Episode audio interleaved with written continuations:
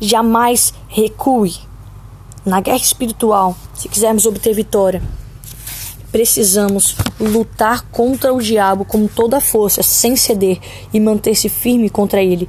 Paulo, ele disse em Efésios 6:13, portanto, tomai toda a armadura de Deus para que possais resistir no dia mau e, havendo feito tudo, ficar firmes. Quando o grande reformador Martinho Lutero colocou-se diante da Dieta de Worms, foi acusado de heresia teológica. A acusação contra ele era a crença na justificação pela fé somente.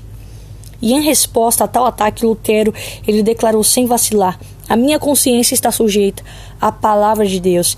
Essa é a minha decisão. Não posso fazer outra coisa. Em nossa luta contra Satanás, nós temos que nos manter firme com a confiança ancorada na palavra de Deus. Nas linhas de frente da guerra espiritual, nós temos que defender o nosso território até o fim. Em Tiago, capítulo 4, versículo 7, diz: sujeitai-vos, pois, a Deus, resisti ao diabo e ele fugirá de vós.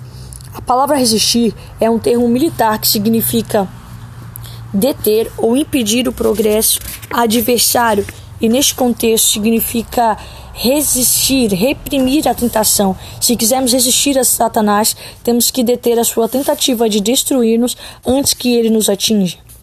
Vamos supor aqui que você foi já se deitar, e você começa a ouvir um barulho no portão, no muro da sua casa. Logo é alguém tentando entrar e invadir.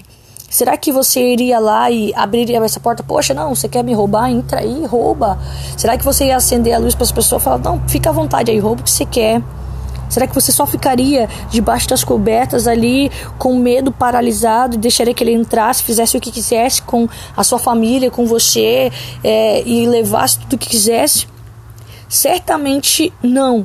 Certamente você agiria imediatamente. Você ia para algum vizinho para chamar a polícia, mandaria uma mensagem, um WhatsApp para alguém para fazer alguma coisa.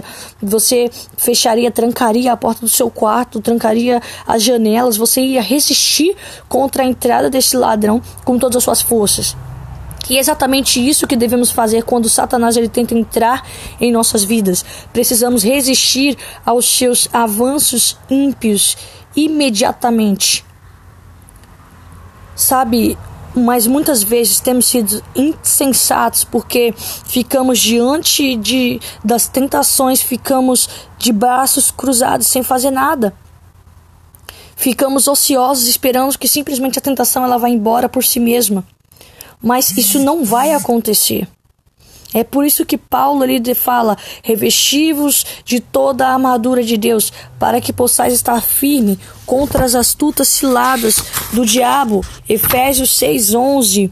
Também lá em 1 Pedro, capítulo 5, versículo 8 e 9 diz: sede sóbrios, vigiai, porque o diabo, vosso adversário, anda em derredor, bramando como um leão, buscando a quem possa tragar, ao qual resisti firmes na fé. Resista, fique firme, luta, mantenha a sua posição, jamais recue, jamais recue. Lembra do que falamos ainda ontem: as guerras não são ganhas com a retirada de tropas, nunca.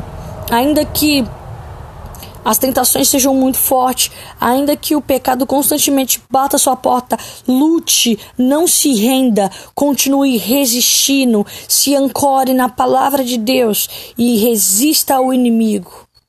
Jamais desista. Deus abençoe a sua vida.